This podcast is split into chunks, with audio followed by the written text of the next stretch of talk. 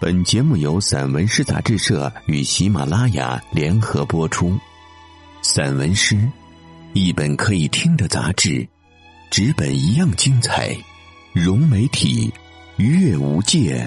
散文诗全本杂志音视频录制，可以从纸本每个作品标题旁边的二维码进入该作品及有声专辑的收听。声音及纸本实现自如切换与共享。欢迎朋友们关注散文诗杂志社公众号，进入微店一次订阅，永生拥有。我是主播脑壳。张掖诗选，张掖散文诗卷。爱，在生活的海洋里，诱惑的海浪牵引人们的目光向彼岸遥望，远远的。仿佛真有一座圣殿向人们投来神奇的光芒，在人们心中涌起向往的战力。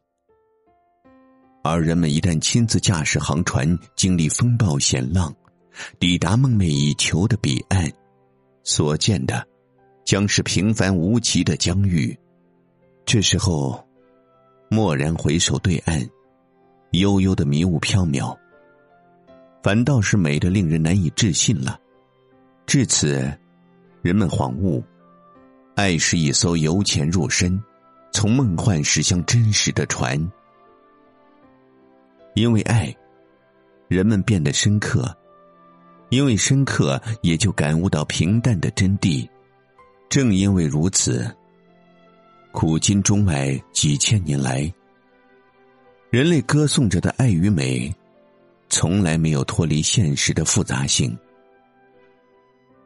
二零一八年，灯，生活中有各式各样的灯，灯花是那么明亮、温暖，散发着生命的芬芳，闪烁着战胜黑暗的喜悦。太阳也是一盏巨型的灯，没有这盏灯。白昼将掉进无底的黑暗，世界永远寒冷。灯的价值是由于付出了爱与光明，不能想象没有灯的日子。每个人心中都有一盏灯，点亮心中的灯，就像天空拥有太阳一样重要。倘若你感到生命恐惧，心情阴冷、暗淡，倘若。那就是说，你并没有点燃心中的灯盏。要知道，这盏灯的光焰能穿越你的一生，使你的生命充满希望，充满爱与光明。生活中的灯都会熄灭，除了心中点燃的灯。二零一八年，刘氏。记忆中的一个梦影轻轻走来，用雾一般朦胧、冷色的手抚摸我的头发。我真想告诉你，昔日的那双手啊，温暖有力，几乎能听到脉搏狂喜的跳动。我凝视着镜中的自己，这头显得憔悴、萎黄的发丝。不禁感叹起，往日那些光亮而富有动感、瀑布似倾泻的长发，如今已不复存在。你却对我说：“你不要叹息嘛，时光带走了青春的激动和幸福，幻灭了人生最引以为自傲的神辉。但流逝本身也是一种豪迈，不是说。”释迦牟尼感悟了生老病死终究后，愈发大慈悲心、大勇猛心、大无畏心了吗？生命像一条河，一边流逝，一边进取，最终将归入无边的海洋。二零一七年，猫与门，雨打残雪。光秃秃的梧桐枝柯，朦胧的灯雾，白蛇般蜿蜒，如一个冷滑的梦。啊！从一位画友家出来，我打着伞，弟弟拎着油画箱，顶着呼啸的寒风，一路回家。突然，一道刺眼的车灯掠过幽暗的街面，一只浑身湿漉的黑猫直立着身子，趴在街角处一扇紧闭的门上，不停的抠抓，叫声呜咽凄凉。一忽儿。黑猫紧紧蜷缩在门边，瑟瑟发抖，瞬间又起身，重复刚才那一幕。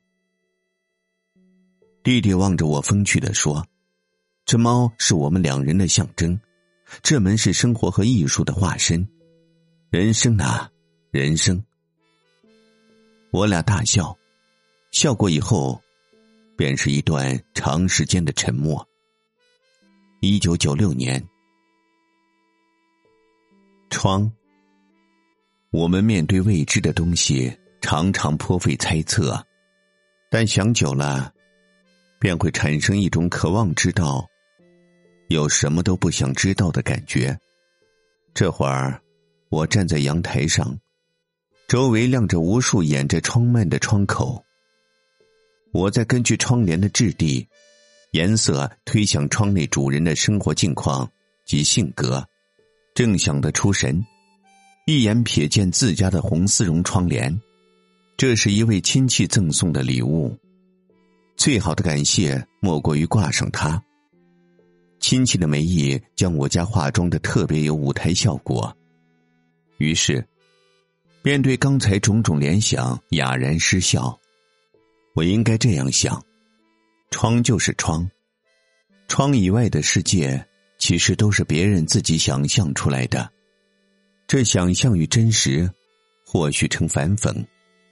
由此，我想起世上一些思想深刻的哲学家、艺术大师，在他们悲剧式的认识现实的同时，几乎都具有一种喜剧式的宽容精神，因为，他们深知世事的种种可能性。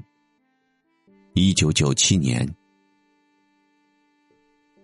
桥，忍耐着无尽的时间，拖曳着寂寞的长影。桥，最使我联想起人间的姻缘了。中国古代神话传说中，牛郎织女的鹊桥相会，可慕凡俗婚姻的白素贞与许仙的断桥重逢。国外不少涉及爱情的文学作品，也与桥这个意象有关。魂断蓝桥，廊桥遗梦，逆那波桥。桥是心之所想，魂之所系，心灵之桥一旦毁拆、崩溃，生命何以支撑巨大、尖锐的痛楚？所以，人世间的恩恩怨怨，种种错综复杂的关系，就像互连互断的桥。给人梦魂颠倒的悲喜。水是出世的，从不眷恋过往；智慧的流动，多么彻悟逍遥；而人类美好的姻缘情爱，却像入世的桥那样坚持、痴醉、刻骨铭心。一九九六年后记。非常感谢散文诗杂志社总编辑卜寸丹老师的抬爱，使我有机会将这本薄薄的选本奉献给热爱诗歌的读者朋友。感谢你们的接纳。诗歌天空中的一片云，大海中的一朵浪花，在现代世界，一颗对诗的爱与崇拜的心灵是最孤独的心灵，也是最飘逸。最自由的心灵，诗是我们生命的体验和提炼，是灵魂与情感的呼吸，是文化、经验、知性与想象的总和，是海潮退去后积淀在沙滩上的经验。要有拷问灵魂的勇气，因为诗意味着不断的向灵魂深处掘进。而诗人自己就是灵魂的一面镜子，同时，又是他所生存时代的一面镜生存时代。一个诗人，不仅仅属于自身，也是作为自己民族与人类历史的见证而存在。诗给了我们高岛的翅膀，使我们在这个充满痛苦现实的大地上幸福的起飞。诗歌创作必须秉持真善美、温度、个性化表达、独特人性的光芒、内在闪光、想象力、外延、创造性等创作理念。唯具有这些特质的诗。才是好诗。诗歌既要有对世间万物的洞察入微，又要有对人间万象的广阔空茫的哲理思考。用最少的隐藏着思想光芒的语言，书写自己内心深处的真实感受，说出自己与他人、与时代、与世界的关系。诗歌是我生存的一种方式，诗歌也是一种命运。一种孤独的生涯，是我私下里的自由王国。写诗是生命的涌动，情感的升华，哲学的沉思，灵魂的飞翔，艺术的表现。如果我真能为诗歌做些什么的话，那我就做一个播种者吧。